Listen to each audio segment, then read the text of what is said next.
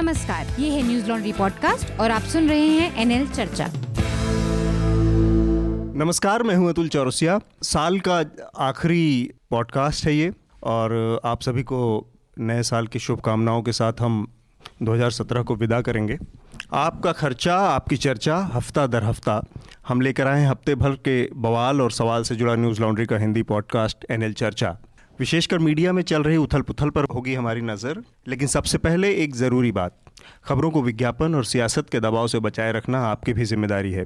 और हम ये बात बार बार कहते रहते हैं क्योंकि ये बात कहीं ना कहीं सच है कि जिस तरह से खबरों पर विज्ञापन और दूसरी चीज़ों का दबाव है, उसमें अंततः पाठकों, श्रोताओं और उसके दर्शकों को ही आगे आना पड़ेगा न्यूज़ को किसी भी तरह के दबाव से मुक्त रखने के लिए। इसलिए अपना छोटा सा योगदान करें, न्यूज़ लॉन्ड्री को सब्सक्राइब करें। तो एनएल चर्चा में आज हमारे साथ तीन बहुत जाने में पहचाने और न्यूज़ लॉन्ड्री के पुराने उस पे भी आ चुके गेस्ट हैं। एक बार मैं उनसे आप लोगों का परिचय करवा देता हूं। हमारे साथ न्यूज़ लॉन्ड्री के संवाददाता अमित भारद्वाज हैं, हमारे ओपिनियन और कॉलमनिस्ट आनंद वर्धन हैं हमारे साथ साथ में हमारे साथ हैं आज तक डिजिटल के संपादक पाणनी आनंद पाणनी। इससे पहले बीबीसी, आउटलुक, सहारा समेत समेत कई जगहों पर रह चुके हैं। तो तमाम जो आज विषय हैं उन पर पाणनी से भी हम बातचीत करेंगे। सबसे पहले मैं कुछ जो आज के विषय हैं उनका एक बार संक्षिप्त में इंट्रोडक्शन करवा देता हूं।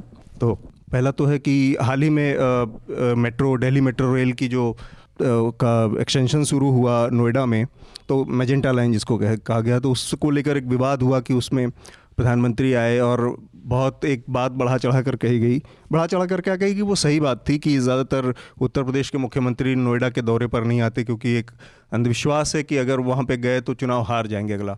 तो उसके बावजूद योगी आदित्यनाथ काफ़ी समय में पहले मुख्यमंत्री थे जो कि वहाँ गए।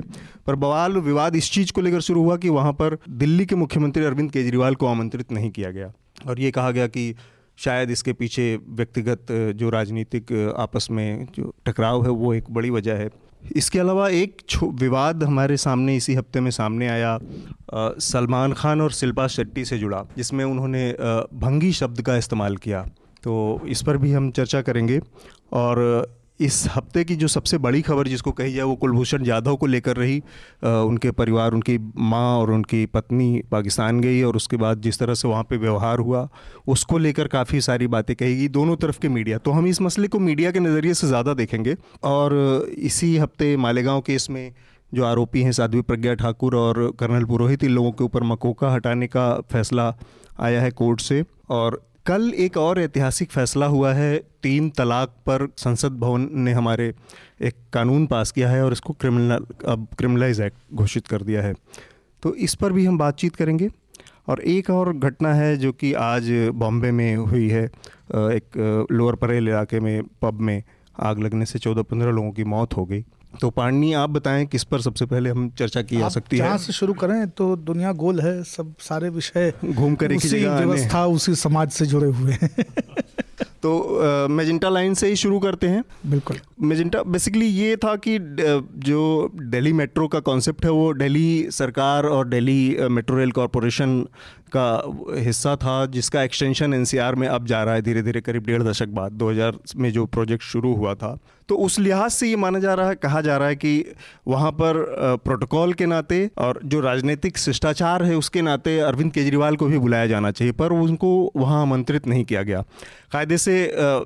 इसका तीसरा एक पक्ष हरियाणा सरकार भी है, जिसमें मनोहर लाल खट्टर जहाँ मुख्यमंत्री, उनको भी बुलाया जाना चाहिए था, लेकिन इन लोगों को नज़रअंदाज किया गया। तो जो खबरें चल रही थी वो ये खबरें थी, इस तरह से कहा गया कि शायद प्रधानमंत्री की जो व्यक्तिगत जो वो है अरविंद केजरीवाल और उनकी पार्टी और उनकी पॉलिटिक्स को लेके, हमने देखा कि वो बनारस चले गए थे लोकसभा चुनाव लड़ने अरविंद केजरीवाल। तो एक कड़वाहट दोनों के रिश्तों में लगातार है शुरुआत से। तो एक चैलेंजर के तौर पर भी अरविंद केजरीवाल एक टाइम पर उभरे, जिस तरह से उन्होंने दिल्ली का चुनाव जीता। तो उनको ना बुलाया जाना, इसको आप किस तरह से देखेंगे? नहीं, ये तो कई संकट देखिए। पहली चीज़ तो यही है कि जो लोग पहले मुख्यमंत्री रहे और नोएडा नहीं आए, वो मुख्यमंत्री के रूप में लड़े और मुख्यमंत्री बने और नोएडा नहीं आए। तो योगी जी को तो पता नहीं था कि वो मुख्यमंत्री बनेंगे कि नहीं, भाजपा को भी पता नहीं था। ये जनादेश आने के बाद उनको पता चला और एक अवश्यंभावी खोज जैसे वो पाए गए कि वो मुख्यमंत्री बन सकते हैं और बना दिए गए। काला चश्मा पहन के मुख्यमंत्री बने, बड़ी डॉन जैसी एंट्री थी। लेकिन उसके उसी दौरान आप देखें कि लखनऊ मेट्रो का, मैं आपको क्यों बता रहा हूँ, ये संकट प्रवृत्ति का है ना, मतलब ना इनको माँ की की परवाह है और ना मौसी की। जो श्रीधरन जो आर्किटेक्ट हैं मेट्रो के, एक बहुत शानदार तस्वीर है लखनऊ मेट्रो के उद्घाटन की, जिसमें मंच पे सारे नेता हैं और सबसे कोने में ये जो मेट्रो का पितामह है वो खड़ा है, श्रीधरन। हाँ, तो श्रीधरन एकदम कोने में आपको दिखाई देते हैं और वो तस्वीर बहुत वायरल हुई थी, कई अखबारों में उस दौरान छपी थी।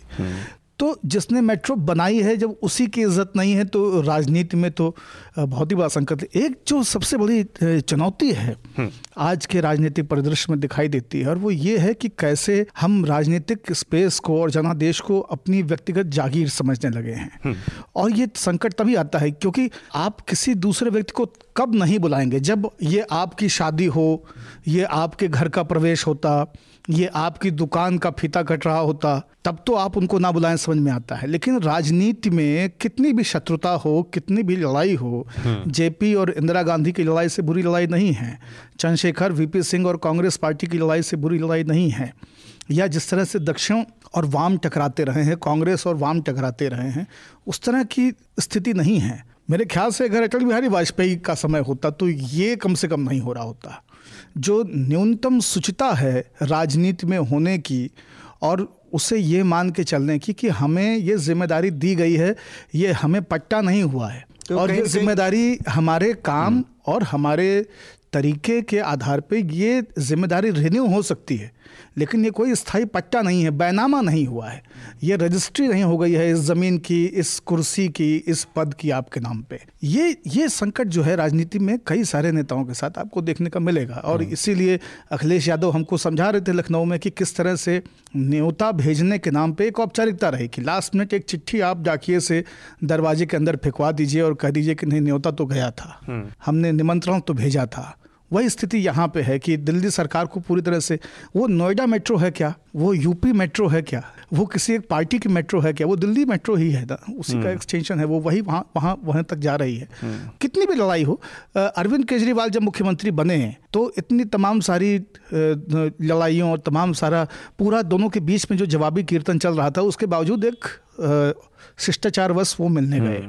जयराम ठाकुर अभी हिमाचल के मुख्यमंत्री बने, शिष्टाचारवश सबसे पहली मुलाकात उन्होंने वीरभद्र सिंह से की है। ये सामान्य शिष्टाचार की चीज़ें हैं जो राजनीति में किसी भी पार्टी और व्यक्ति को अपनाने अपनानी चाहिए। आनंद, आपको क्या लगता है? नहीं, दो तीन चीज़ें हैं, जैसा कि तो जैसा इन्होंने कहा कि हमारी प्रवृत्ति है कि जो गैर प्रशासनिक अंग है, जैसे कि वो मेट्रो निर्माण में श्रीधरन हो, अभियंत्रण का हो, या फिर बौद्धिक वर्ग हो, तो ये प्रवृत्ति, मैंने कल भी कहा था कि हम एक ऐसे देश हैं जो अपने इस स्कूल के समारोहों में जो डिस्ट्रिक्ट मजिस्ट्रेट्स और सुप्रिंटेंडेंट्स ऑफ पुलिस को चीफ गेस्ट बनाते हैं। हम हम एक ऐसे समाज हैं, तो वो सत्ता से जो लगाव है और सत्ता के केंद्र से जो एक एक सामाजिक झुकाव है, हमारे सामाजिक औपचारिकता के जो भी इस तरह के फंक्शंस हैं, वो उद्घाटन का समारोह हो या शादी का समारोह है या कुछ भी हो, तो वो है, वो एक भारत एक पावर सेंट्रिक और हायरार्किकल सोसाइटी है। तो वो एक किसी और देश में प्रधानमंत्री और मुख्यमंत्री की भी बात नहीं है, ये एक अगर जो मुख्य प्रबंधक ही एक रेल परियोजना का इसका उसका उद्घाटन कर सकता था, ये बहुत बड़ा तमाशा का भी चीज़ नहीं था। तो और शायद यह प्रवृत्ति भारत में जो लार्ज स्केल जो पब्लिक सेक्टर के प्रोजेक्ट्स, नेहरू के समय से जो जो डैम्स हुए जिन्हें टेम्पल्स ऑफ मॉडर्न इंडिया के रूप में नेहरू ने कहा, तो उस समय से प्रवृत्ति है कि बड़ी परियोजनाओं का का शक्ल जो है एक राजनीतिक चेहरे को दिखाया जाए, तो वो एक है। तो सिर्फ तो ये सोशल स्ट्रक्चर की जो हायरार्की है, उसमें प्रधानमंत्री भी हों, ये मुख्यमंत्री भी हों, ये हो। दूसरी बात है जैसा कि इन्होंने कहा कि व्यक्तिगत जागीर मान लेना, और जो एक औसत राजनीतिक है जो करियर पॉलिटिशियन है, उसकी मानसिकता हम एक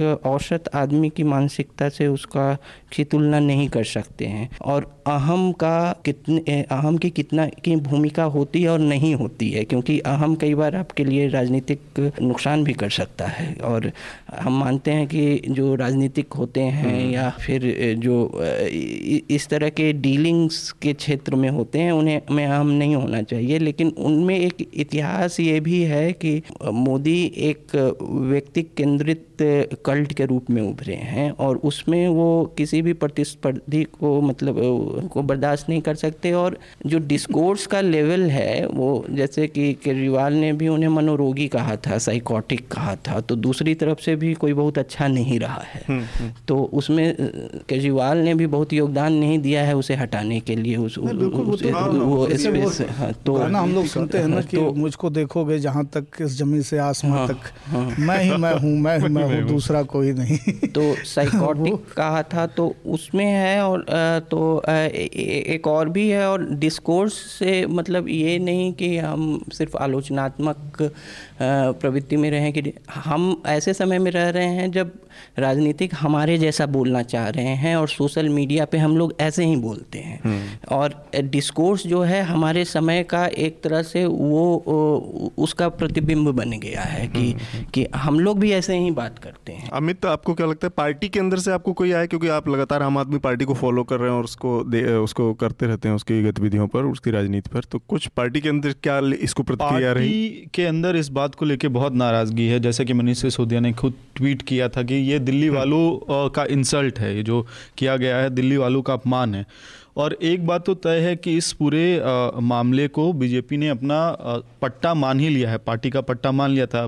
पच्चीस तारीख को आप उसका उद्घाटन करते हैं, अटल बिहारी वाजपेयी से उसको जोड़ के देखा जाता है, योगी आते हैं, मोदी जी आते हैं, और उद्घाटन जिस तरीके से किया जाता है, भाजपा के तमाम नेता कहते हैं कि उद्घाटन भाई उत्तर प्रदेश में हुआ था, दिल्ली में नहीं हुआ था, इसलिए उत्तर प्रदेश की सरकार का आ, हक बनता है कि किसको बुलाए नहीं बुलाए। लेकिन इसमें मतलब मोरालिटी के अगर थोड़ा हटके भी हम लोग देखें, मोरालिटी और प्रोटोकॉल का मामला नहीं है, ये अधिकार का भी मामला है। डीएमआरसी में पचास प्रतिशत जो स्टेक है वो दिल्ली सरकार का है, नौ में से जो सात स्टेशन हैं मेट्रो के वो दिल्ली में होंगे। और ये मामला कुछ इस तरह से भी कंपेयर करके देखा जा रहा है कि पहली बार नहीं है, हरियाणा में जब बदरपुर और फरीदाबाद लाइन जब शुरू हाँ, हुआ था उस वक्त पिछले साल पिछले साल उस वक्त भी अरविंद केजरीवाल को नहीं बुलाया गया था, लेकिन तब ये माना जा सकता था कि जो स्टार्टिंग और एंड पॉइंट्स हैं वो दोनों हरियाणा में, हाँ, या फिर दिल्ली के बिल्कुल बॉर्डर पे बदरपुर आखिरी स्टेशन है दिल्ली का, तो वहाँ पे वो बात मानी जा सकती थी। लेकिन यहाँ तो सात नौ में से सात स्टेशन दिल्ली में है, तो एक तो दिल्ली से बाहर ले जाना इनॉग्रेशन को और दूसरा वहाँ बुलाना नहीं, तो वो एक तरह की भावना तो है। मेरा अपना छोटा सा एक ऑब्जर्वेशन ये कि जो प्रधानमंत्री के अंदर ना आप उस पद पर पहुंच चुके हैं जहां से बहुत सारी चीज़ों को आपको त्याग देना चाहिए, लेकिन और ये इस सरकार के साथ दिख रहा है। जैसे आप ही ने कहा कि अटल बिहारी वाजपेयी के समय में शायद कुछ और देखने को मिलता है, या कोई और प्रधानमंत्री रहता तो शायद और देखने को, लेकिन नरेंद्र मोदी के साथ मैंने देखा कि वो जो दिक्कत मुझे लगती है वो ये है कि वो अपनी व्यक्तिगत जो पॉलिटिक्स की जो छोटी छोटी उसको ओछापन कह सकते हैं, छोटापन कह सकते हैं, उससे वो उभर नहीं पाते हैं, जबकि वो इन सब चीज़ों से ऊपर जा चुके हैं। उन्होंने जो साबित करना था कर दिया है राजनीति में, उनके सामने राजनीति में अब कुछ साबित करने के लिए नहीं बचा है।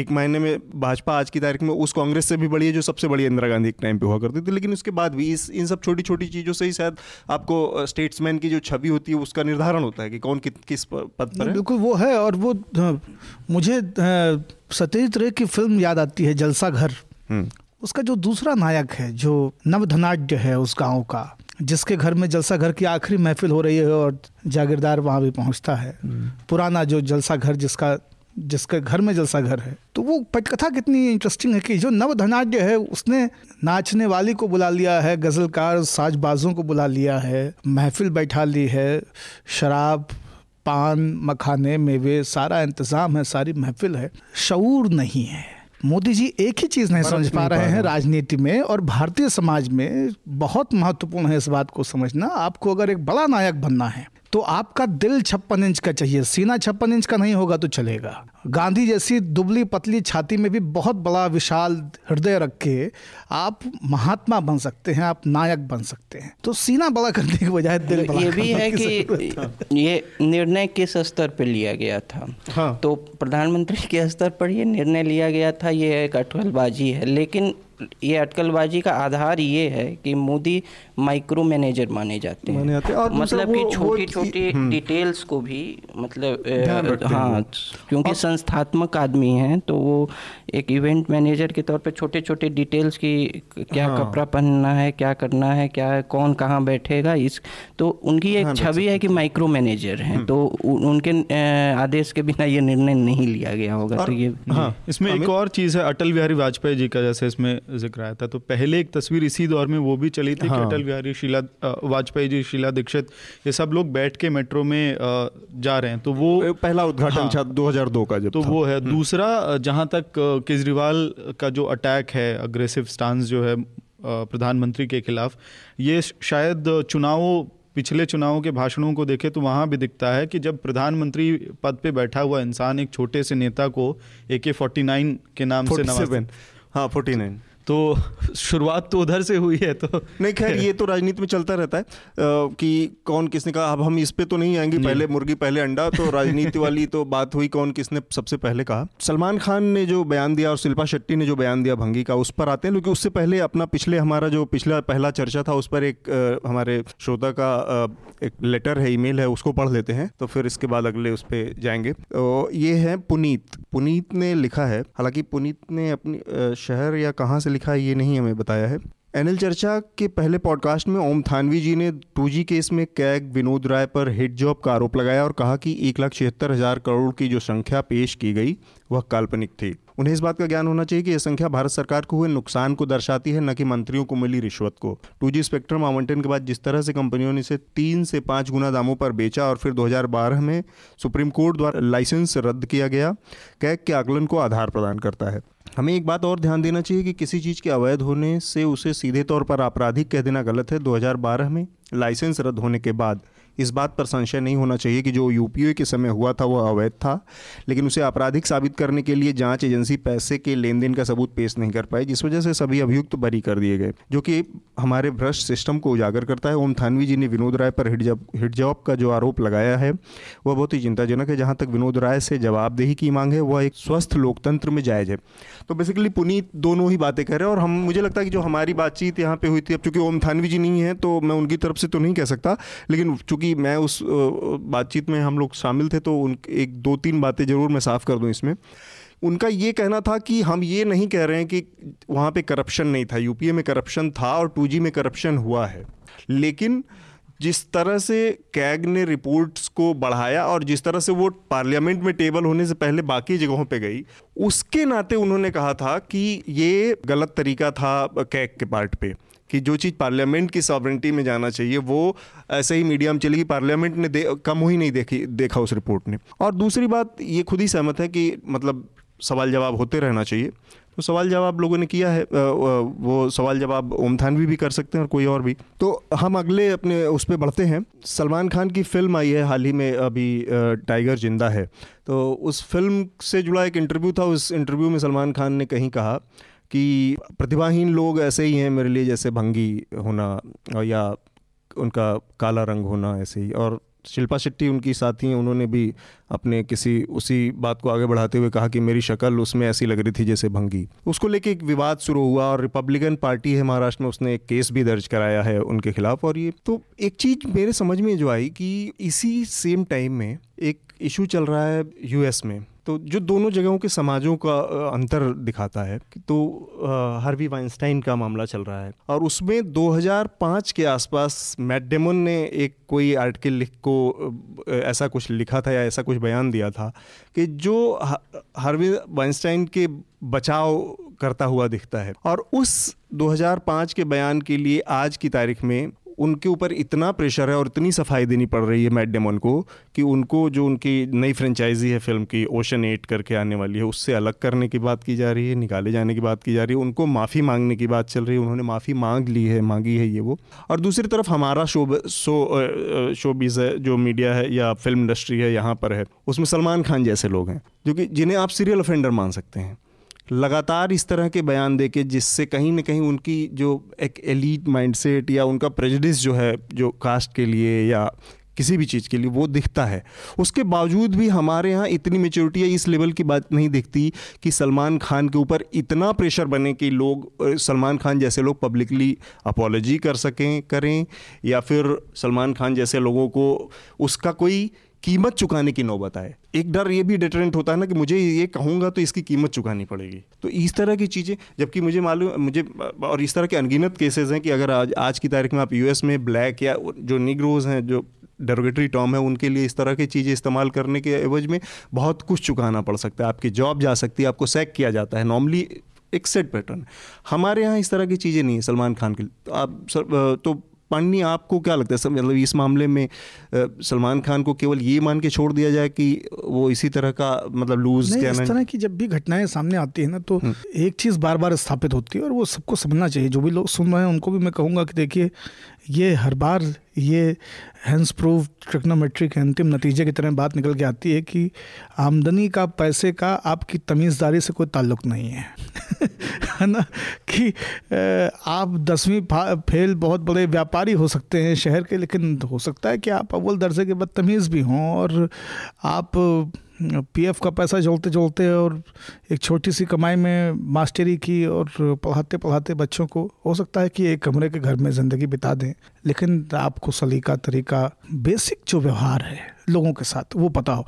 मैं नहीं कह रहा हूँ कि टीचर अच्छे होते हैं व्यापारी बुरे होते हैं, उसको ऐसे ना देखा जाए, लेकिन एक बेसिक सी चीज़ है कि हम क्या हम ये उम्मीद गलत करते हैं कि इन लोगों को एक सही व्यवहार और भाषा शब्दों का चयन हमेशा सोच के करना चाहिए जब भी जब भी ये बोलते हैं। लेकिन वहीं पे एक समांतर सवाल भी है कि क्या ये इनकी अपनी जिम्मेदारी नहीं है कि जब आप या तो आप पब्लिक लाइफ में नहीं होते, अगर आप को लोग फॉलो करते हैं, अगर आप पब्लिक लाइफ में हैं, आप लोगों के लिए आइकन हैं, हीरो हैं, तो एक बेसिक कंडक्ट आपका, कल को वो रोड पे शराब पी के घूमने लग जाएं खुलेआम है ना, बदतमीजियाँ करने लग जाएं, तो लोग उनके फ़ैन फॉलोइंग जो है वो वो भी वैसे ही करने लग जाएगी, जैसे लोग उनकी तरह की पतलूनें पहन लेते हैं, उनके जैसे कमीज़ें पहन लेते हैं, उनके जैसे बाल कटा के घूमते हैं ना। आप देखेंगे कि अक्रॉस द सेक्शन आपको हर वर्ग में उस उम्र के लोग जो है वो सलमान खान जैसे बाल कटाए घूमते मिलेंगे। बीच में उनकी जब जब फिल्में बदलती रहीं और बाल बदलते रहे, लोगों के बाल बदलते रहे है ना, तो हर हर हेयर कटिंग सैलून में आपको सलमान खान का चित्र ज़रूर मिलेगा और किसी का मिले ना मिले। तो जब जब लोग आपको, और ये आपको पता है, ऐसा नहीं है कि आप बाबा हरिदास हैं जिसकी तारीफ़ अकबर के दरबार में तानसेन कर रहे हैं लेकिन उन्हें पता नहीं कि उनकी तारीफ़ हो रही है। आप सलमान खान हैं और आपको पता है कि रोज़ डेली टाइम से लेकर तमाम सारे रसालों के जो सप्लीमेंट जिन पे बाद में बिछा के दाल भात खाते हैं हम लोग घर में, उसमें आप रोज़ छपते हैं और लोग आपको पढ़ रहे होते हैं। तो आपकी एक बेसिक जिम्मेदारी बनती है कि अपने शब्दों का चयन करते समय, बोलते समय कम से कम आप ये ध्यान रखें कि, कि आपको आप आप किसका दिल दुखा रहे हैं, कौन उससे आहत हो सकता है, कहाँ पे आप चीज़ों को ठेस पहुँचा रहे हैं, कहाँ पे आप असंसदीय और अमर्यादित होते जा रहे हैं, इन चीज़ों को ध्यान रखना पड़ेगा। मैं एक चीज़ यहाँ पे साफ कर दूँ, शिल्पा शेट्टी ने बाद में इसके लिए माफ़ी मांगी, सलमान खान की तरफ से कोई बयान नहीं आया।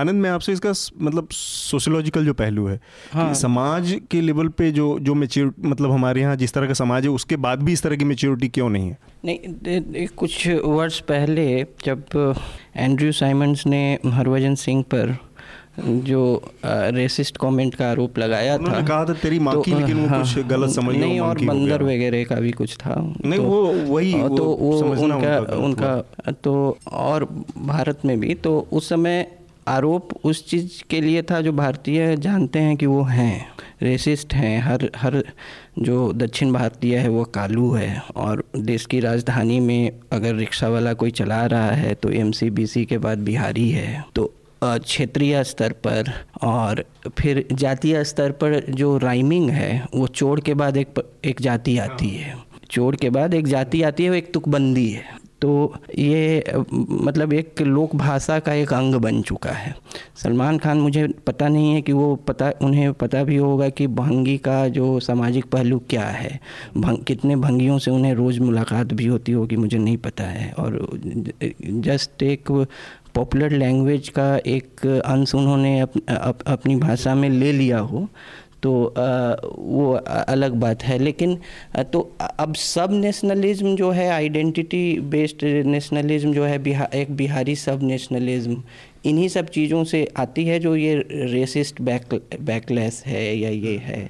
तो ये चीज़ें तो हैं कि लोक भाषा में इन इनके प्रति भारत जो है, जो कहता है कि ऑस्ट्रेलिया में हमारे छात्रों के साथ रेसिस्ट हुआ है, भारत का कोई नैतिक अधिकार नहीं है ये सब बोलने का। भारत सबसे रेसिस्ट देश है, भारत खुद सबसे रेसिस्ट देश है, जाति के आधार पे, रंग के आधार पे, धर्म के आधार पे सबसे ज़्यादा यहाँ टंच कसे जाते हैं सबसे ज़्यादा। भारत को ये सब चीज़ बोलना ही नहीं चाहिए कि हमारे हमारे विद्यार्थियों को रेसिस्ट कंट्री करके पीट दिया गया और ये वो।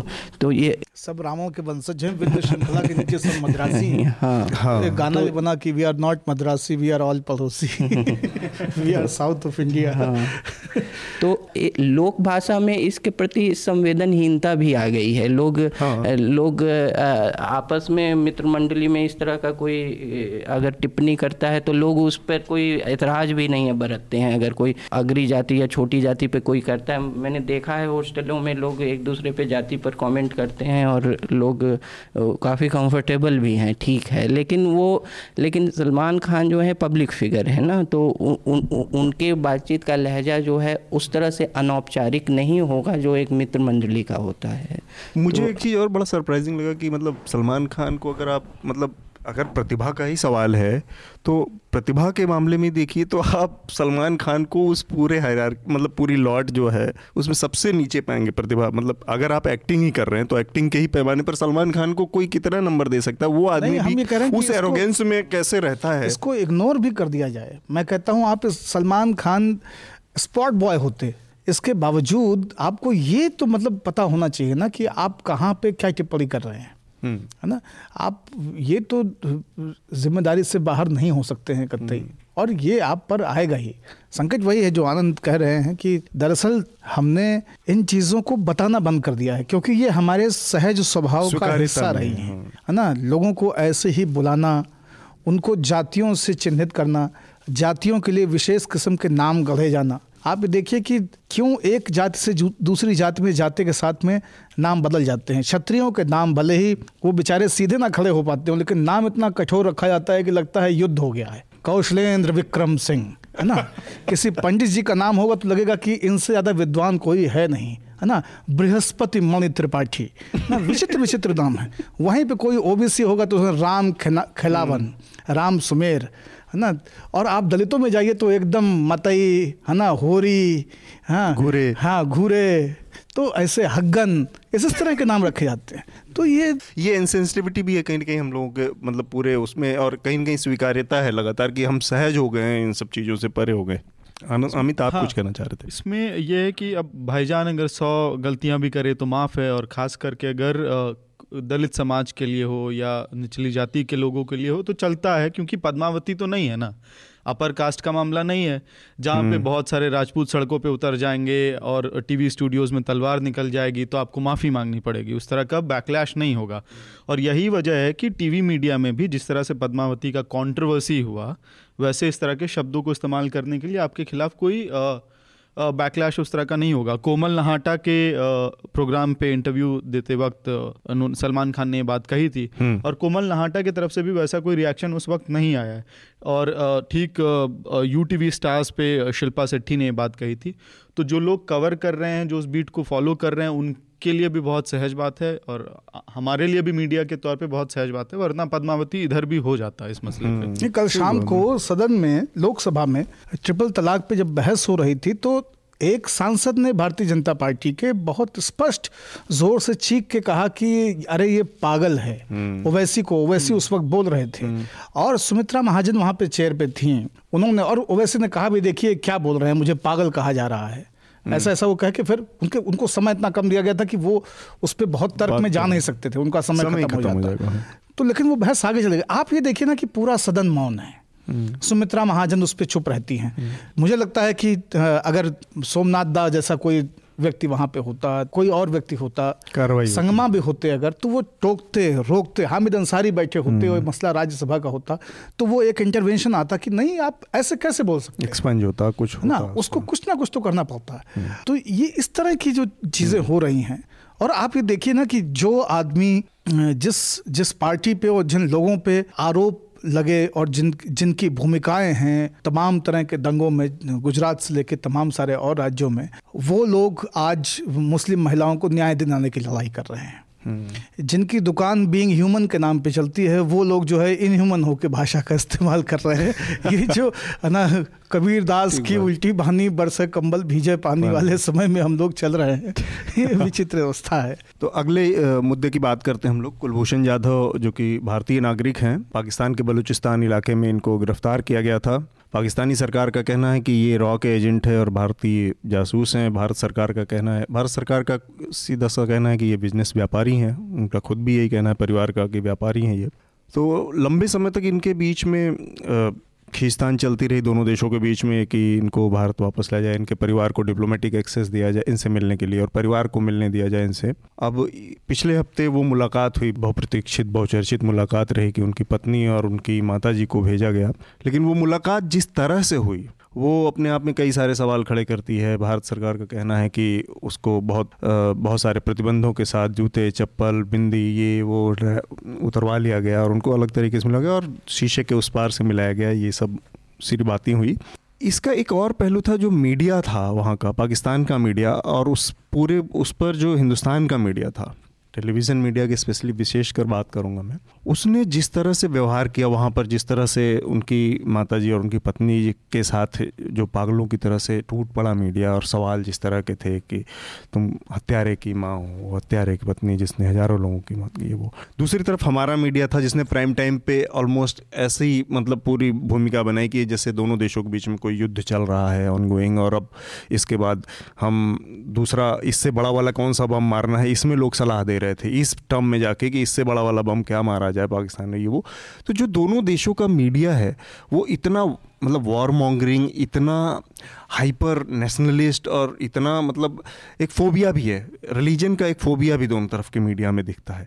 तो दोनों देशों के मीडिया के के उसको पहलू को अगर हम देखें तो पहले मैं आपका जानना चाहूँगा पांडे कि मीडिया के लिहाज से आप इस घटना को कैसे देखेंगे, जिस तरह से मीडिया का रिएक्शन रहा, और आप ये भी देख सकते हैं कि एक पूरी एक कंटिन्यूएशन में ये चीज़ चल रही है लगातार बहुत सारे इश्यूज़ को। नहीं, हम क्योंकि मैं खुद भी मुख्यधारा के ही एक चैनल से और ग्रुप से ताल्लुक़ रखता हूँ, लेकिन बिना हिचक के साथ मैं कहना चाहता हूँ कि मुझे लगता है कि शायद भारतीय मीडिया ने सुनिश्चित कर लिया है कि भविष्य में पाकिस्तान में किसी भी कैदी से उसके परिवार के व्यक्ति को ना मिलने का मौका मिले, और कुलभूषण जाधव को जीवित हम भारत ना आने दें। हमने जिस तरह से इस मुद्दे को तूल दिया, जिस तरह से और जिस भाषा का नीच है उसको ऐसी ही भाषा में बताना, हाँ और हाँ जूता चोर है ना, और मतलब तकलीफ ये होती है कि सदन में भी जो भाषण आया विदेश मंत्री की तरफ से उसकी भी शब्दावली वैसी है कि वो तो केवल साड़ी पहनती थी उनको सलवार सूट पहनाया, वो दोनों सुहागिनें थी उनको विधवा बना के पेश किया। आप अगर अस्पताल जाती या आप किसी और इंटरोगेशन में जाती या किसी और जांच में गुजरती तब भी यही होता, जूते हीथ्रो पे भी उतरवाए जाते हैं, केवल वहाँ नहीं उतरवाए गए। दूसरा ये है कि अगर इन सारी अवस्थाओं से इन सारी चीज़ों से बचना था तो ये आपके लेवल पे फेल्योर है कि आपकी गाड़ी में बैठ के वो दोनों महिलाएं क्यों नहीं गईं, आप उनकी गाड़ी में बैठ के जाना आपके दल ने वहाँ पे क्यों स्वीकारा, प्रोटेस्ट क्यों नहीं किया वहाँ हाँ, पे वहाँ पे क्योंकि आपको पता था कि कभी भी उनको लेके कहीं जा सकते हैं। ये सारे खतरे, ये सारी स्थितियों को, यही काम होता है विदेश विभाग का और वहाँ पे बैठे हुए लोगों का, और वो सारे लोग वैसे लोग हैं जो रोज़ पाकिस्तान से किसी ना किसी मसले पे डील कर रहे हैं। तो वो कोई यहाँ से उठा के किसी प्राइमरी पाठशाला के अध्यापक नहीं थे जो लोग इस केस को वहाँ पे भारत की तरफ से रिप्रेजेंट कर रहे थे, उनके साथ गए हुए थे। उनकी अपनी दक्षता क्या है, उनका अपना असेसमेंट क्या था। मान लीजिए उनके ऊपर कोई हमला हो जाता, वहाँ पे कोई आदमी उनके ऊपर कुछ फेंक देता, मान लीजिए पाकिस्तान यही कहता कि नहीं इन दोनों को भी हिरासत में रखो ताकि ये सच उगले, और जो डिप्लोमेसी होगी उसको हम देख लेंगे बाद में, या, या हम इनको तीन दिन तो तीन चार दिन तो परेशान कर ही लेते हैं इनको और चीज़ें निकाल देंगे। ये सारी वर्स्ट सिचुएशंस जो भी आ सकती हैं सामने, इनका एक आकलन करके आप अपनी रणनीति बनाते हैं। ये बहुत साफ साफ ऊपर के स्तर पर तय हो गया था कि मीडिया को वहाँ पे नहीं जाने की इजाज़त होगी और उसका मान पाकिस्तान ने नहीं रखा, वो लोग वहाँ पे पहुँच गए। आपकी क्या तैयारी थी? मान लीजिए पाकिस्तान, मुझे आ, कहानी ध्यान आती है और इस तरह की कहानियाँ पढ़ के हम लोग बचपन में बड़े हुए हैं कि शिवाजी बगनखा पहन के चले गए थे तो एक काउंटर स्ट्रेटजी तो होनी चाहिए ना कहीं ना कहीं पे। और कहानियों के सत्य और असत्य पे नहीं जाए, लेकिन पर ये कहानियां हमें ये तो सिखाती है ना कि आपकी काउंटर स्ट्रेटजी क्या थी भाई, प्लान भी होना चाहिए आपके पास। नाव में चप्पू लेके तो चढ़े, लेकिन ट्यूब रखी कि नहीं रखी ये बहुत महत्वपूर्ण होता है। ठीक बात है। आनंद, आपको क्या लगता है, मतलब एक तो जो मीडिया का, ये केवल भारत के मीडिया का संकट या पाकिस्तान के मीडिया के संकट से इतर इसको किस तरह से देखा जाए? पूरे दुनिया के मीडिया में मतलब ऐसा तो मुझे नहीं लगता, लेकिन यहाँ ये दक्षिण भारतीयों का चरित्र जरूर बताता है। हर जगह इसी तरह की वॉर मॉन्गरिंग, हर तरह ऐसे ही हिस्टीरिया देखने को मिलता है छोटे छोटे विषयों पर। जैसे पहले भी भारत और अमेरिका और जो पश्चिम मीडिया है उसके बीच दो सौ देश हैं, तो भारत के मीडिया विश्लेषण में सिर्फ अमेरिकी और पश्चिमी उदाहरण देना ठीक नहीं है। बीच में दो सौ, भारत तृतीय दुनिया का देश है, उसको प्रथम जो विश्व है उसके उदाहरण से उसका आ, तुलना करना ठीक नहीं है। ये एक मीडिया विश्लेषण में कमी मैं देखता हूँ कि हर चीज़ में, कि अमेरिका में ऐसा होता है भाई, तो दोनों की मीडिया के मतलब बेस्ट प्रैक्टिसेस इन इंडस्ट्री एक अलग चीज़ है, लेकिन तुलनात्मक मैं इनकी बात पे आ रहा हूँ कि जो डिप्लोमेसी जो है क्या हुई है कि श्रीमती स्वराज की डिप्लोमेसी ट्विटर डिप्लोमेसी है, तो आ, वो कैमरे कैमरे की डिप्लोमेसी है, कैमरे जो है ना कैम तो आई बॉल कैप्चर, हाँ, तो कैमरे वाली डिप्लोमेसी जो है वो जोसेफ नाई ने, जो अंतर्राष्ट्रीय अध्ययन में एक सॉफ्ट पावर जिसको कहा जाता है, जो टर्म दिया है कि सॉफ्ट पावर डिप्लोमेसी जो है वो कभी भी जो है हार्ड पावर के बिना सफल नहीं होती है। इस सॉफ्ट पावर सिर्फ हार्ड पावर को एक तरह से उसको बढ़ा सकता है, लेकिन उसके उसके स्थान को नहीं ले सकता है। तो वही है कि जैसा कि दिनकर ने कुरुक्षेत्र में लिखा है कि क्षमा दया त्याग तपोबल सबका लिया सहारा, पर कहो नरव्याघ्र सुयोधन कहाँ तुमसे कब हारा। तो सच है सर में ही छिपती दीप्ति विनय की, संधि वचन स्वयं पूज्य उसी का जिसमें शक्ति विजय की। तो आ, आप आप में जो है वो उतना दबाव अभी बनाने की जो आज का हार्ड पावर जो है एक हॉस्टाइल देश पर जो नहीं है, कि अंतर्राष्ट्रीय मंच पर भी नहीं है और पारस्परिक संबंधों में भी नहीं है, बायलैटरल टाइज में भी। और आपने वो जैसा कि इन्होंने कहा काउंटर स्ट्रेटजी के बिना, क्योंकि वो हार्ड पावर नहीं है वो काउंटर स्ट्रेटजी की, ये एक ट्विटर डिप्लोमेसी कैमरा के लिए है। और और ये ट्रैक टू डिप्लोमेसी, जो लाहौर बस यात्रा, ये सब अपने अपना नागरिक नागरिक संपर्क की, ये सॉफ्ट पावर की, की चीज़ें हैं। लेकिन एक होस्टाइल देश जिसका मानव अधिकारों में ऐसे भी रिकॉर्ड बहुत ख़राब है पाकिस्तान, उससे यहाँ की मीडिया और यहाँ के लोगों से ए, ए, ए, ने ये उम्मीद ही कैसे कर लिया कि ये बहुत अच्छा व्यवहार होगा वहाँ। ये एक मतलब अनरियलिस्टिक एक्सपेक्टेशन है। और हाँ, उसका हाँ, कोई स्विट्जरलैंड नहीं हाँ, गई थी हाँ, आपको पता था कि हाँ, वो पाकिस्तान जा रहे हैं, तो एक एक्सपेक्टेशन ही अनरियलिस्टिक है।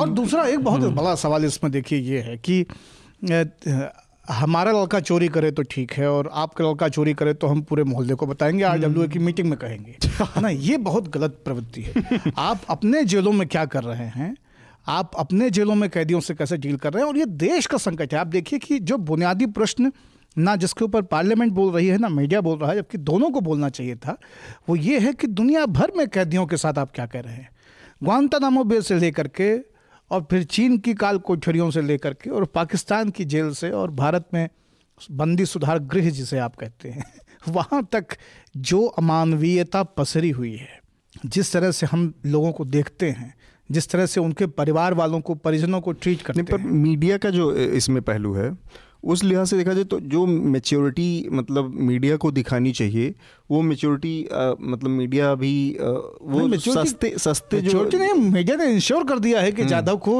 कैपिटल पनिशमेंट वहाँ पे मिलेगा ही मिलेगा। आपने जिस तरह की भाषा बोल दी, बहुत तरह की कॉन्स्पिरेसी थियरीज भी हैं, ये भी आ रहा है कि जाधव है ही नहीं तो वो हाँ, जो उनको वो, पीछे दिखाया गया है तो पता नहीं वो असली जाधव थे वो जाधव जीवित ही नहीं है। ऐसी भी कॉन्स्पिरेसी थियरीज हैं। इस ये भी कथानक के लिए अच्छी बात है, मसाला ये भी है। तो एक इंटरेस्टिंग चीज़ है, जैसे हम लोग यहाँ पे मीडिया में दिखा रहे थे कि भाई जूता चोर या तमाम तरह की जो चीज़ें चल रही हैं, उस तरफ भी देखना होगा कि क्या चल रहा था वहाँ पे। जो डॉन है तो वो लिख रहा है कि भाई face of India terrorism in Pakistan, Jadhav को इस तरह से रेफ़र कर रहे हैं।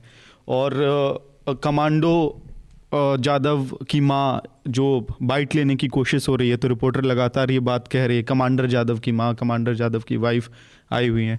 तो दोनों तरफ बराबर की हॉस्टिलिटी है मीडिया में, और इधर से भी चाबी कसी जा रही है, उधर से भी चाबी कसी जा रही है। तो अगर बस चले तो टेलीविज़न स्क्रीन्स और स्टूडियोज से ही लड़ाई, लड़ाई हो जाएगी दोनों देशों के बीच में।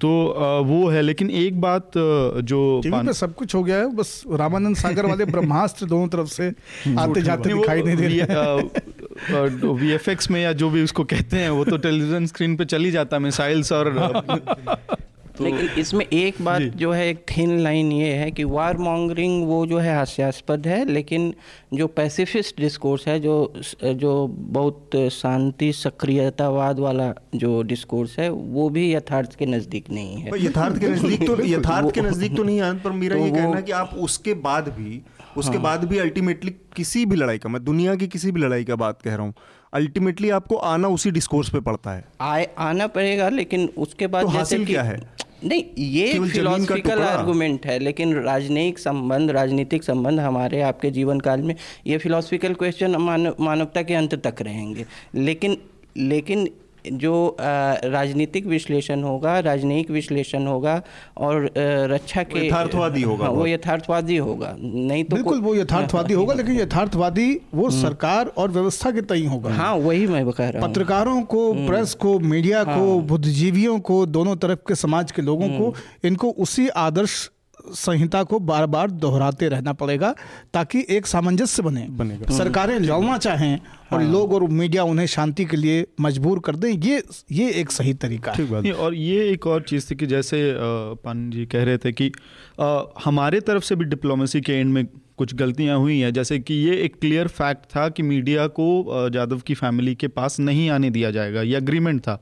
इस म्यूचुअल अग्रीमेंट को ब्रीच किया है पाकिस्तानी मीडिया ने, और ये पॉइंट आउट हम कर सकते हैं कि भाई जब एग्रीमेंट था तो मीडिया कैसे आई, किस तरह से उस तरह तो पर मीडिया ने फॉलो किया है। सुषमा स्वराज ने उसमें ये चीज़ मिसिंग है नहीं, नहीं उन्होंने, उन्होंने कहा उन्होंने कहा कि जो गाड़ी देनी थी उसको भेजने में देरी की, और इस वजह से मीडिया वाले तब तक उनको घेर के ह्यूमिलिएट तो करते रहे। एक तरह से कि मेरा मानना ये है कि वो नीली पट्टी की गाड़ी आपकी वहां पे क्यों नहीं थी, माइन्यूट उनको करने की डिटेल्स जो थी। मेरा एक छोटा सा ऑब्जर्वेशन ये भी है, मुझे लगता है कि इसमें लगता है कि हाँ। इसमें चीजें ऊपर तो तय हो गई, हाँ ऊपर काफ़ी सीनियर लेवल पे तो चीज़ें तय हो गई कि उनको जाने दीजिए, ये एक अच्छा पॉजिटिव जेस्चर होगा और ये होगा वो होगा।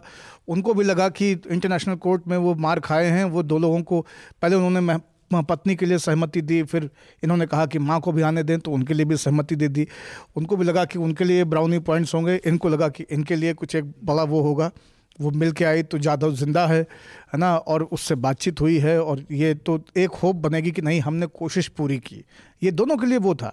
लेकिन किस तरह से इसमें जो ऊपर के एग्रीमेंट्स थे ये नीचे तक नहीं गए, और ये दिखाता है कि आप अपनी कमियों को आपकी तरफ से जो कमियां हैं उसको उधर थोपने की कोशिश हो रही है। पत्तल आपके खत्म है और आप लोगों को कोस रहे हैं कि मना ही ज्यादा आ गए। आप कुछ कह रहे थे? नहीं, मैं नहीं इसमें ये, लेकिन सवाल ये नहीं पूछा गया पाकिस्तान से, जूता बिना बिना जूता जूते के वापस आई। पाकिस्तान के फॉरेन मिनिस्ट्री स्पोक्सपर्सन ने ये भी कहा कि समथिंग वाज फाउंड, तो समथिंग क्या था, मेटालिक वाज डिटेक्टेड इन, हाँ तो मतलब समथिंग क्या था ये भी बताना चाहिए भाई पाकिस्तान को, ये सवाल खड़ा किया जा सकता था। स्पेसिफिकली बताइए आप, जैसा पाणनी कह रहे थे कि उसमें एक तो ये था कि जिस तरह से इंटरनेशनल कोर्ट में डिफीट हुई थी, इसके अलावा ट्रंप ने बयान दिया पाकिस्तान के खिलाफ, पूरी स्ट्रेटजी में तो लगातार एक पाकिस्तान को इंडिया के फ्रंट पे ह्यूमिलिएशन देखना पड़ रहा था लंबे समय से। उस इस मौके को जाधव की फैमिली को एक्सेस देके और वहाँ पे जाके पाकिस्तान ने इन, इस पूरे इशू को अपने इंडिया पाकिस्तान के एक तो इंटरनेशनलाइज करने में फ़ायदा, जो कि उसकी हमेशा से रणनीति रही है, उसमें फ़ायदा मिला है और उसने उसका पूरा इस्तेमाल किया और इंडियन डिप्लोमेसी उसमें फेल रही है। और एक मोटा आकलन बहुत शुरुआत से ये होना चाहिए था। मैं क्यों कह रहा हूँ कि भारतीय पक्ष की तरफ से कमी हुई है, आपको पता था कि पाकिस्तान इसमें आपके साथ धोखा कर सकता है, ये बहुत स्पष्ट था। मैं आपको बताने की कोशिश कर रहा हूँ कि क्यों पाकिस्तान ने ऐसा अलाउ किया होगा। उनके पास अब कहने को है कि हमने तो देखिए जाधव के लिए ये तो नहीं मिलने देते हैं, बिल्कुल वही है ना, हाँ, लेकिन हमने तो जाधव से मिलने भी दिया, उनकी माँ भी आई, उनकी पत्नी भी आई, लेकिन ये उनके थ्रू भी हमें स्पाई करने की कोशिश कर रहे थे, हमारी चीज़ों को जानने की पकड़, लोकेशंस को रीड कर, कुछ भी कह सकते हैं। मेरा प्रश्न ये है कि आपका जो डिप्लोमेटिक फ्रंट है उसने इन चीज़ों का आकलन क्यों नहीं किया, वो क्यों सोता रहा? आपको फॉर द वर्स्ट तैयार होकर जाना चाहिए था वहाँ। जब ये सुषमा स्वराज बयान दे रही थी उसी के बाद कल एक और बड़ी चीज़ पार्लियामेंट में हुई है जिसको कि कानून मंत्री ने ऐतिहासिक कहा है, ट्रिपल तलाक को क्रिमिनलाइज कर दिया गया है। हालांकि ट्रिपल तलाक को इलीगल पहले ही आ, सुप्रीम कोर्ट घोषित कर चुकी थी आज से तीन चार अक्टूबर में मेरे ख्याल से, तो उसके बाद अब इस पर सरकार आ, कानून लेके आई है और मेरे ख्याल से ट्रिपल तलाक पर अब तीन साल की सज़ा का प्रावधान है। शायद स्टैंडिंग कमेटी को भेजने का फैसला किया है कि सरकार ने अभी नहीं किया है, पर कांग्रेस स्टैंडिंग कमेटी पे नहीं भेजेंगे। कल बहस का केंद्र में यही रहा कि बाकी तमाम पार्टियां एक ही बात कहती रहीं और कांग्रेस में भी मल्लिकार्जुन खड़गे और स्टैंडिंग कमेटी में भेजा जाए, हाँ, सुष्मिता देव ने भी इस बात को बहुत मजबूती से रखा कि भाई आप क्यों इसे स्टैंडिंग कमेटी से भेजने में बचना चाहते हैं। ओवैसी भी तमाम तर्कों से इसको खारिज करते रहे और बहुत ही लीगल मेरिट्स पे वो रविशंकर प्रसाद की तरह राष्ट्र को संबोधित नहीं कर रहे थे। अच्छी बात ये थी पार्लियामेंट में एक सीरियस डिबेट कल देखने को मिली जहाँ पे मेरिट्स थी, जहाँ पे कुछ जजमेंट्स कोट किए जा रहे थे, कुछ धाराओं का हवाला दिया जाता, संविधान के कुछ महत्वपूर्ण बिंदुओं को वहाँ पे बताया जा रहा था और उसके बिना पे ये तर्क चल रहा था कि नहीं ट्रिपल तलाक के कानून में। और मल्लिकार्जुन खड़गे ने एक बात जल्दबाजी में कही लेकिन बहुत दीगर महत्वपूर्ण बात है कि किसी भी कानून को बनाने के क्रम में ये नहीं लगना चाहिए कि पार्लियामेंट में बैठ के ये ढाई सौ तीन सौ लोगों ने इसके ऊपर निर्णय ले लिया है, उसमें एक कलेक्टिव और इंक्लूसिव एफर्ट दिखना चाहिए, ये बहुत ज़रूरी है। इसलिए तमाम सारे बड़े कानून, अधिकतर कानून जो हैं उनको पास करने से पहले स्टैंडिंग कमेटी के पास वो गए हैं, लोगों से, उसमें जो जो उससे सीधे जुड़ी हुई पार्टीज़ हैं, जो उससे सेकेंडरी लेवल पे जुड़ी हुई पार्टीज़ हैं, उनसे बातचीत हुई, लार्जर कंसल्टेशन के लिए उसको खोला गया है, एक्सपर्ट्स को बुलाया गया है। कितनी बार हम लोगों ने देखा है कि एकदम बहुत छोटे छोटे मसलों पे और अमेंडमेंट्स तक को लेकर के जो है वो स्टैंडिंग कमेटी अपने रिकमेंडेशंस देती रहे, लेकिन वो नहीं हो पाता। पर एक चीज़ मुझे इसमें और लगता है, जब मुझे एक चीज़ इसकी बेसिक ज़रूरत के ऊपर मुझे बहुत संशय था है अभी भी कि जिस चीज़ को सुप्रीम कोर्ट ने इलीगल ठहरा दिया है, गैर कानूनी घोषित कर दिया है, उस पर कानून बनाने का औचित्य कितना है और उससे क्या मतलब केवल सरकार। सुप्रीम कोर्ट हाँ, ने खुद कहा है कि कानून बनाया कानून बनाया जाए कि आप सरकार इसके इसको कानून बनाने की दिशा में एक डेटरेंस के तौर पे जैसे मतलब कि ये बेसिकली कि पनिशमेंट इसमें ऐड होगा जो, तो वो एक एक कोई इतना बड़ा, क्योंकि सोशल प्रॉब्लम हमारे यहाँ हमारे यहाँ एटीज़ में आ गए थे मेरे ख्याल से। मतलब ये मैं नहीं कह रहा हूँ कि कानून की ज़रूरत नहीं है, एक समस्या तो रही है, चाहे छोटे से ही हिस्से में रही हो ट्रिपल तलाक की, और वो उसका उसकी भुक्तभोगी भी महिला है, पर हमने देखा कि कानून इस तरह से हमारे देश में काम करते नहीं हैं। डावरी की कितनी बड़ी समस्या, दहेज की, हमारे यहाँ एटीज़ में कानून बन गए थे और इतना स्ट्रिक्ट आज तक हमने कोई कानून नहीं देखा कि बिना किसी उसके सीधे जेल में डाल दिया जाता था। लोग सालों साल सालों साल बिना जमानत के, बिना किसी चार्जशीट के सड़ते रहते थे, जेलों में पड़े रहते थे परिवार एक इस पे। लेकिन उसके बाद भी आज तक वो कितना कारगर हुआ, उस कानून को फिर से अमेंड कर दिया गया, उसको डाइल्यूट कर दिया गया, सब कुछ करने की नौबत आ गई। मतलब कि एक पूरी प्रक्रिया से गुजर के हम इस नतीजे पर पहुंचे कि ये किसी लायक नहीं सिद्ध हुआ। दीवानी के एक केस को फौजदारी का केस बना दिया। हाँ, सबसे तो बड़ी बात तो ये है कि जो सिविल सूट का जो मामला है उसको आप उसमें क्रिमिनल उसमें ले गए। तो आनंद दूसरा तो वही मैं सोच रहा था कि मतलब आपको लगता है कि ये बहुत बड़ा कोई ऐतिहासिक इतना बड़ा कदम साबित होगा जिससे कि चीज़ें वास्तव में समाज के अंदर बदलेंगी, मुस्लिम समाज के अंदर?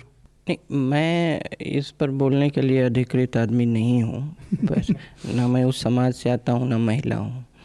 तो दूसरी बात है कि आज जैसे सरकार की तरफ से एम जे अकबर ने दलील दी है और लंबा भाषण था और कई बिंदुओं का उन्होंने छुआ है।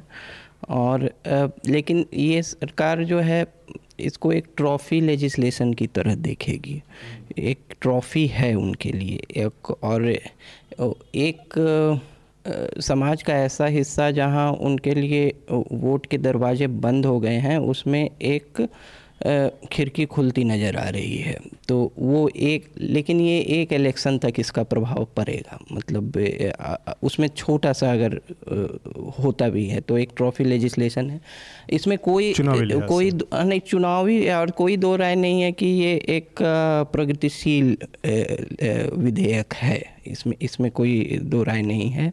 और ये जैसे सुप्रीम कोर्ट के आदेश के बाद भी कई कई शिकायत आए कि जो है तलाक दिया जा रहा है और धमकियां दी जा रही हैं, तो उ, उ, उसको एक डेटरेंट इफेक्ट की तरफ से एक क्रिमिनलाइज करना और डॉरी। और इसमें एक मूलभूत अंतर होगा कि ए, मतलब इसमें जो शिकायत करता है उससे उम, जो प्रमाण लेना आसान है, डॉरी का प्रमाण जो है इससे थोड़ा सा अलग है, इसलिए वो ज़्यादा प्रॉब्लमेटिक है।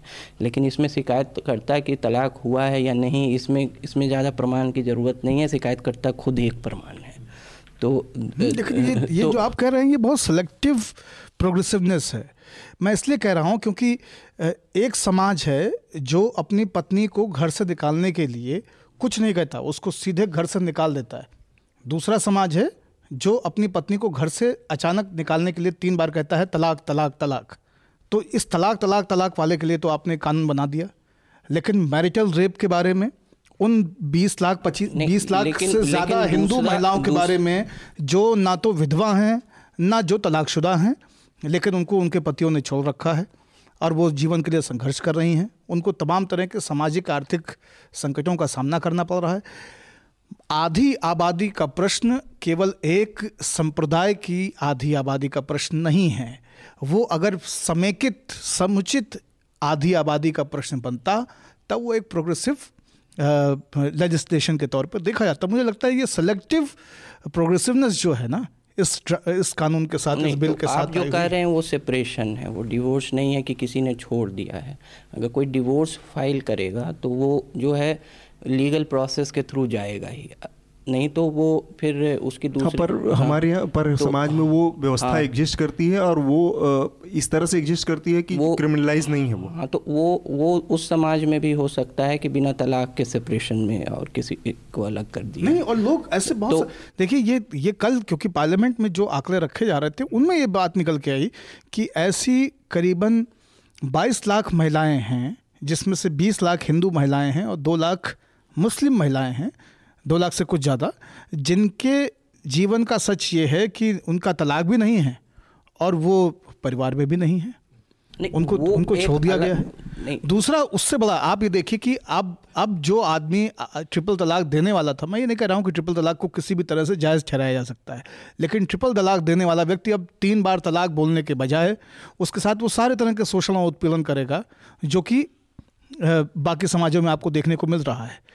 इसलिए मैरिटल रेप के ऊपर आप कोई आप कदम नहीं लेना चाहते हैं, आप उसको कहीं पे मजबूत एड्रेस नहीं करना चाहते हैं। जो डोमेस्टिक वायलेंस है उसको लेकर के आप एक कदम भी आगे बढ़ने को तैयार नहीं हैं। आप क्योंकि एक समाज को हाशिए पे डाल चुके हैं राजनीतिक और सामाजिक रूप से, और अब हाशिए पे पड़े हुए समाज को भी को भी एक बार और आप ब्रेक करना चाहते हैं, उनको उनके घर में ही आमने सामने खड़े कर देना चाहते हैं। ये मंशा है। इस मंशा के जब जब सारस और लोमड़ी दावत में हैं तो सारस महोदय ने अगर सुराही में खीर पकाई है तो मंशा स्पष्ट है कि वो केवल वही खाना चाहते हैं, लोमड़ी को इस बार नहीं देंगे। नहीं, मंशा और नियत के आधार पर वो वो अपना व्यक्तिगत विश्लेषण हो सकता है, लेकिन उस पे लेकिन इस बात से मैं सहमत नहीं हूँ कि चूँकि क ख ग मतलब ख ग घ नहीं किया जा सकता है इसलिए क भी मत करो, ठीक है। तो वो सिलेक्टिवनेस कोई भी रिफॉर्म्स में पहले आएगी, मतलब कि अब ये सर्व समाज एक बहुत व्यापक पहले सुधार कर दिया जाए, उसके उसके प्रतीक्षा में कोई सुधार को इंक्रीमेंटल ढंग से किया ही नहीं जाए, ये भी मुझे सही नहीं लगता है। तो और दूसरी बात है कि सेपरेशन का इशू जो है वो दोनों समाज में आ सकता है, जब बिना तलाक, बिना जो लीगल डिवोर्स के और लोग सेपरेटेड रह रहे हैं, अलग रह रहे हैं, वो वो एक इंटायरली एक अलग मामला ही है, वो दोनों समाज में आ सकता है। और आंकड़े जो है कई बार उसके सामाजिक संदर्भ है इसमें मेरी, कि जो मुझे लगता है कि ऐसा नहीं है कि मुस्लिम महिलाओं के पक्ष में एक मजबूत कानून पास करके वो एक पायलट कानून लाए हैं और फिर मेजॉरिटी के ऊपर भी एक कानून लाए। इसमें ये मतलब इसमें यहाँ पे ये भी चीज़ स्पष्ट कर दी जानी चाहिए, क्योंकि ये जो इंस्टेंट ट्रिपल तलाक का मामला है, ये मुसलमानों में के एक एक बहुत छोटा सा हिस्सा है, हनफी सेक्ट, उसमें ये प्रचलित है। बाकी जगहों पे, ज़्यादातर जगहों पे जो इंस्टेंट ट्रिपल तलाक को मान्यता नहीं, ट्रिपल तलाक को मान्यता थी, लेकिन वो भी तीन महीने के सेपरेशन पे, मतलब उसका एक ड्यूरेशन तय था कि इतने दौरान में वो कह सकता है। तो एक वो जो हनफी सेक्ट है वो कितना छोटा सा है, लेकिन इसको जिस तरह से आउट ऑफ प्रोपोर्शन बढ़ा के दिखा जा रहा है कि ये पूरे समाज की समस्या थी, वो नहीं है। तो हम अपने मतलब आखिरी उसके इशू की तरफ बढ़ रहे हैं, इसके बाद हम इसका इस चर्चा का समापन करेंगे। एक कल जो दक्षिण दिल्ली नगर निगम है उसने एक फ़ैसला दिया है कि जो ईटरीज़ हैं, रेस्टोरेंट हैं, फूड आउटलेट्स हैं साउथ दिल्ली में, वो पब्लिक डिस्प्ले नहीं कर सकते अपने यहाँ नॉनवेज फूड का, जो ना सीख में लटका दिया तंदूरी चिकन और वो सब। तो आजकल तो वो एक वो पुराना गाना भी है, गटका लूँगी मैं एल्कोहल से। तंदूरी चिकन और इन सब चीज़ों को अब पब्लिक डिस्प्ले नहीं किया जा सकता, और उसकी वजह दी गई है कि इससे एक तो सेंटिमेंट प्रभावित होता है लोगों का, सेंटिमेंट, और इसको जो आगे बढ़ाने वाले, इसका प्रपोज़ल जो लेके आई हैं, बहुत इंटरेस्टिंग ये है कि दो महिलाएं हैं, एक शिखा राय हैं जो कि साउथ दिल्ली की शायद मेयर है या जो भी हैं, और एक और कोई महिला है जिन्होंने इसको प्रपोज़ किया और उन्होंने उसको सेकेंड किया है। तो दो महिलाओं का ये फैसला का ये प्रस्ताव है कि ये भावनाएं आहत होती हैं।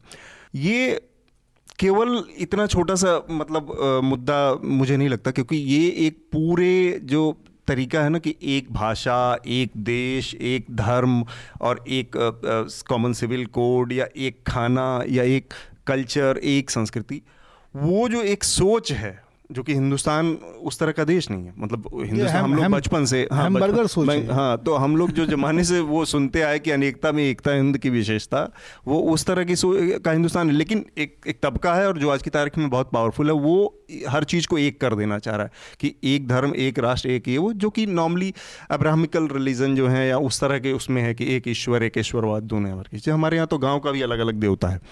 तो कहीं ना कहीं वो सोच से है कि आप खाने में क्या खाएंगे, आपके खाने को भी निर्धारित कर दिया जाएगा, और ये दूसरी तरफ नहीं देखा जा रहा। अगर आप मतलब ये तो एक कॉन्स्टिट्यूशन के दायरे से बाहर की चीज़ है कि वो कॉन्स्टिट्यूशन क्या कहता है आपके खान पान से जुड़ी जुड़ी चीज़ों को रेगुलेट करने की, लेकिन ऐसा फैसला आया है।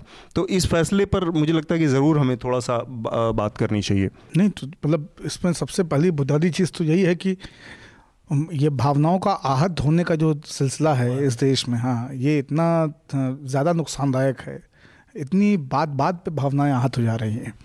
दूसरा, ये जो हर चीज़ को मैक मैकडोनल्ड बना देना है ना, हर हर हर बर्गर एक जैसा होगा, एक जैसी दुकान पे मिलेगा, उसमें एक जैसी टिक्की होगी, एक जैसा स्वाद होगा, एक जैसा ओरिगैनो होगा, एक किस्म के सॉसेज होंगे, उसमें कोई कोई टेस्ट चेंज नहीं हो सकता है। सब किसी अन्नपूर्णा देवी के मंदिर में खिचड़ी बनेगी और सबको बांट दी जाएगी और वही इंटरनेशनल फूड है, इंडियन फूड है। ये ये जिस तरफ हम जा रहे हैं, ये ये बहुत ही चिंताजनक है। और वो चिंताजनक इसलिए है क्योंकि पहले सरकार ये संकेत दे रही है कि इस तरह की चीज़ें नहीं होंगी। इसी तरह के संकेत बाकी चीज़ों में दिए गए हैं, जहाँ पे आपने देखा है कि उसकी परिणति लिंचिंग्स में हुई है। वो दलितों को नंगा करके मारना हो, लातेहार में उनको टांग देना हो फांसी लगा करके, या जो दादरी वाला बिसाड़ा का मामला है, उस तरह की चीज़ें हों। आप समाज को राजनीतिक के जो राजनीति के जो शक्ति प्रतिष्ठान हैं, वहाँ से आप समाज को एक संदेश देते हैं और समाज उसको अपनी सहूलियत के हिसाब से उसका तर्जमा करके उसको और आप उसका खंडन नहीं कर रहे चूंकि चुप हैं उस तरह की घटनाओं के ऊपर। तो एक मूक सहमति जैसी लोगों को सिग्नल जाता है। आनंद, आप कैसे देखते हैं ये डिस्प्ले जैसी चीज़ों को? ये है तो बहुत छोटा सा फैसला भी लग सकता है, मुझे लगता है। लेकिन दो तीन चीजें हैं। पहले पहला है कि हितों का टकराव है, कॉन्फ्लिक्ट ऑफ इंटरेस्ट। मैं शाकाहारी हूँ और बड़ा खुश हूँ इस फैसले से। तो देखो मुझे आलू और पनीर एकदम नहीं पसंद, मैं देख नहीं सकता हूँ और इससे मेरी भावनाएं आहत होती हैं। और मेरे ख्याल से ये भावनाओं से आहत का होने का फ्रेजिंग ठीक नहीं है। ये सोशल एस्थेटिक्स का जो सामाजिक सौंदर्य बोध है उसके लिए आंख में ज़रूर खटकता है मांस लटका हुआ सामने देखना।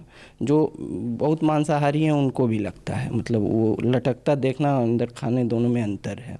तो ये सोशल एस्थेटिक्स का, सामाजिक सौंदर्य बोध का ये मामला ज़्यादा है, भावनाओं का आहत होने का उतना नहीं है। तो नहीं, बहुत तो है पर ये, नहीं है। और इसमें एक गरीब आदमी को एक महंगी कार का विज्ञापन आंखों में खटकता है, एक बिना बच्चों वाली औरत को तो एक बिना बच्चों वाली औरत को खिलखिलाते बच्चों की तस्वीर खटक सकती है।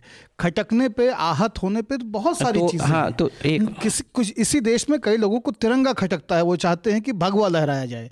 इसी देश में कुछ लोग ऐसे भी हो सकते हैं जो चाहते हैं कि तिरंगे के उसके राजनीतिक दो रंग केवल हरा रह जाए। जो स्पेसिफिक इस पर बात करते हैं, जो जैन है उनको ये खटकता है कि लोग खुली नाक क्यों घूम रहे हैं, मुंह से जोर से क्यों बोलते हैं। हाँ।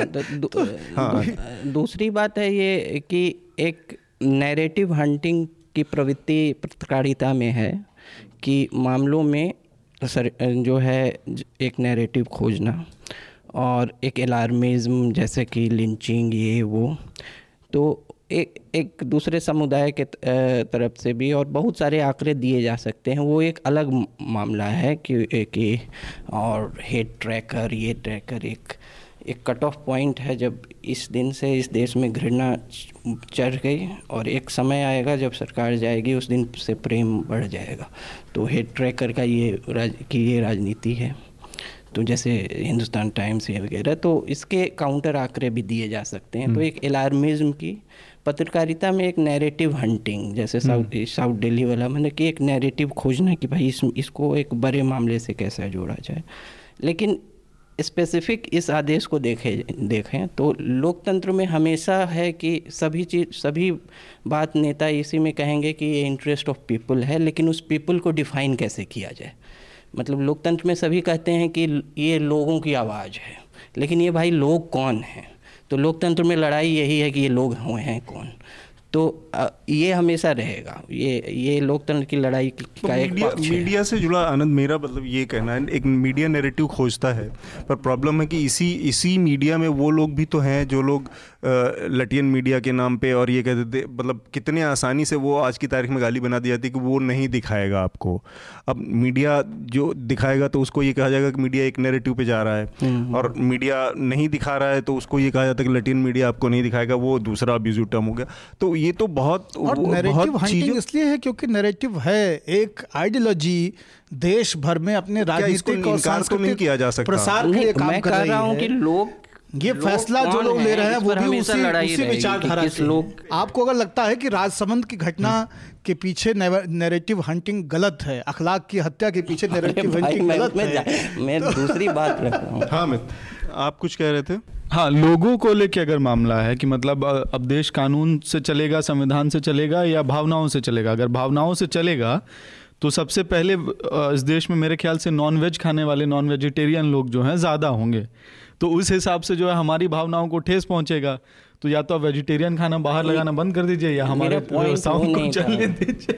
अच्छा दूसरी नहीं, नंबर्स पे मैं वो बात नहीं कर मैं हाँ। कह रहा था कि लोग कौन हैं। लोग जैसे इस आदेश को भी कहा जाएगा कि लोगों को खटकता है, तो, तो लोग कौन हैं इसी पर लड़ाई है ना। तो लोकतंत्र में लड़ाई दोनों तरह के हैं, लड़ाई यही बस यही मैं कह रहा हूँ कि लोग दोनों तरह के हैं, बल्कि कई तरह के हैं। वो भी हैं जो खाते हैं, वो भी हैं जो नहीं खाते हैं। नहीं तो कोई लोकतंत्र में कोई भी फैसला सबको खुश नहीं करेगा, इसीलिए। लेकिन लोकतंत्र में एक चीज़ ज़रूर हो सकती है कि लोकतंत्र में फैसला लोगों की बहुलक स्थिति को ध्यान में रखते हुए हो।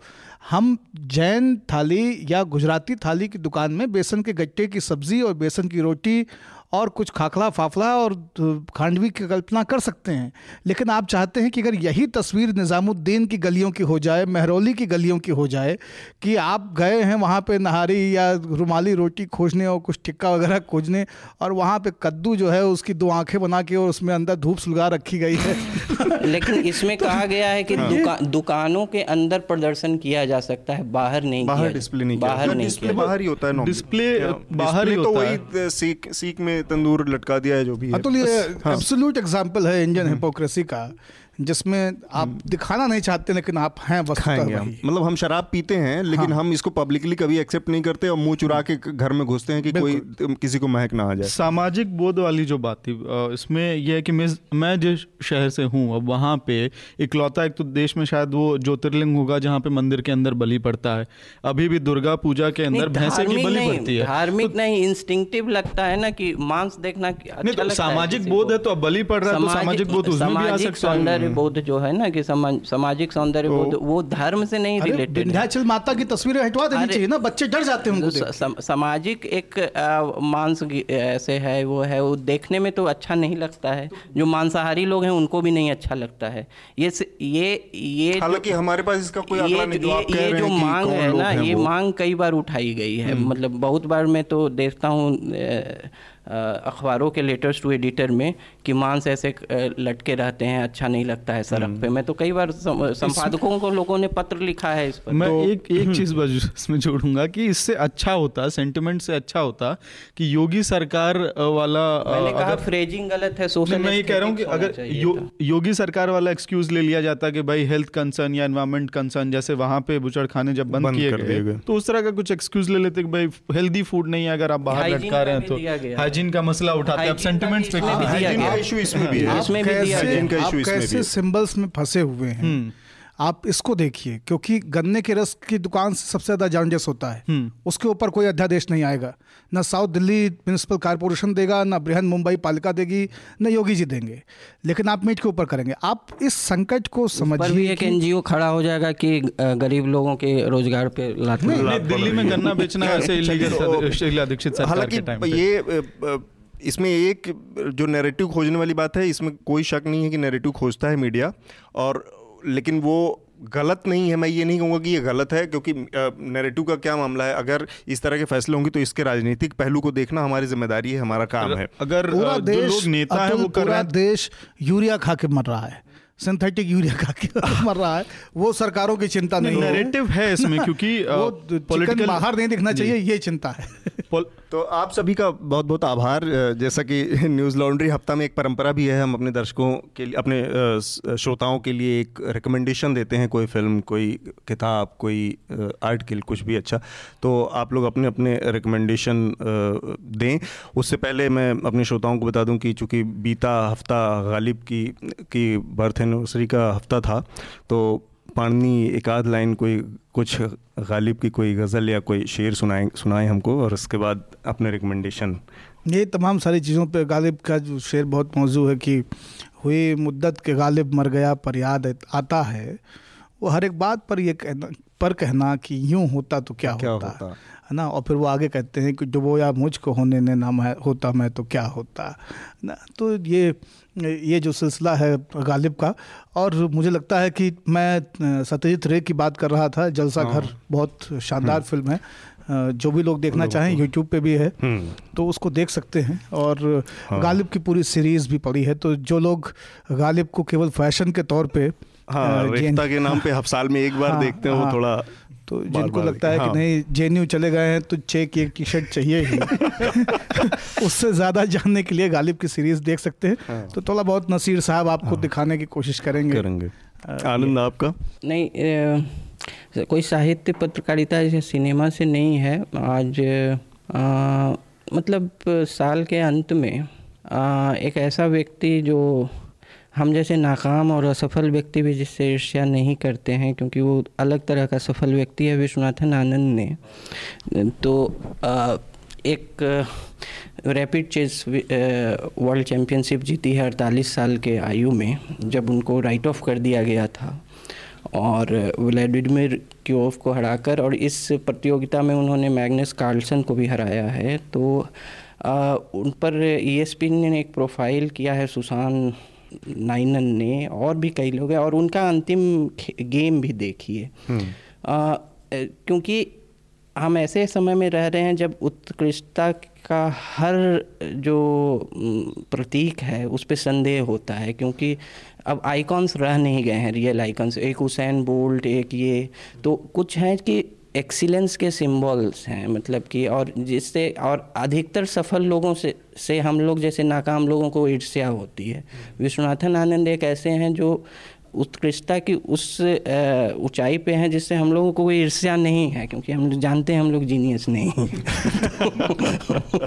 तो देखिए, और साल के अंत में एक उत्कृष्टता का एक मिसाल है, उनका प्रोफाइल पर, उनका अंतिम गेम देखिए, अड़तालीस साल की आयु में ये होता। अमित, भावनाओं पे बात हो रही थी और राजनीति से भी जुड़ा हुआ था पूरा भावना, तो अभी नरेंद्र मोदी जी जिस कॉन्स्टिट्यूएंसी से हैं, ये पहले तो आप लोगों की उम्र में ये किताब काफ़ी लोगों ने पढ़ा होगा और कॉमन होगा, लेकिन मेरे उम्र और जो जनरेशन के लोग हैं उनके लिए काशी का अस्सी जो है काशीनाथ सिंह का, वो किताब मैं रिकमेंड करना चाहूँगा, बहुत पॉपुलर है, मैंने बहुत सारे लोगों को बांटी, वो वापस नहीं आती एक बार जाने के बाद सबसे ज़्यादा गायब हुई किताब है। लेकिन मैं उसमें जोड़ना चाहूँगा कि जो लोग काशी का अस्सी नहीं पढ़े हैं वो पढ़ें, जिन्होंने पढ़ ली है वो उसका दूसरा भाग पढ़ें, रेहन पर रेहन पर रघु, उसको भी पढ़ना चाहिए लोगों को, तो वो वो नब्बे के मार की पलायन की तस्वीर है। हाँ।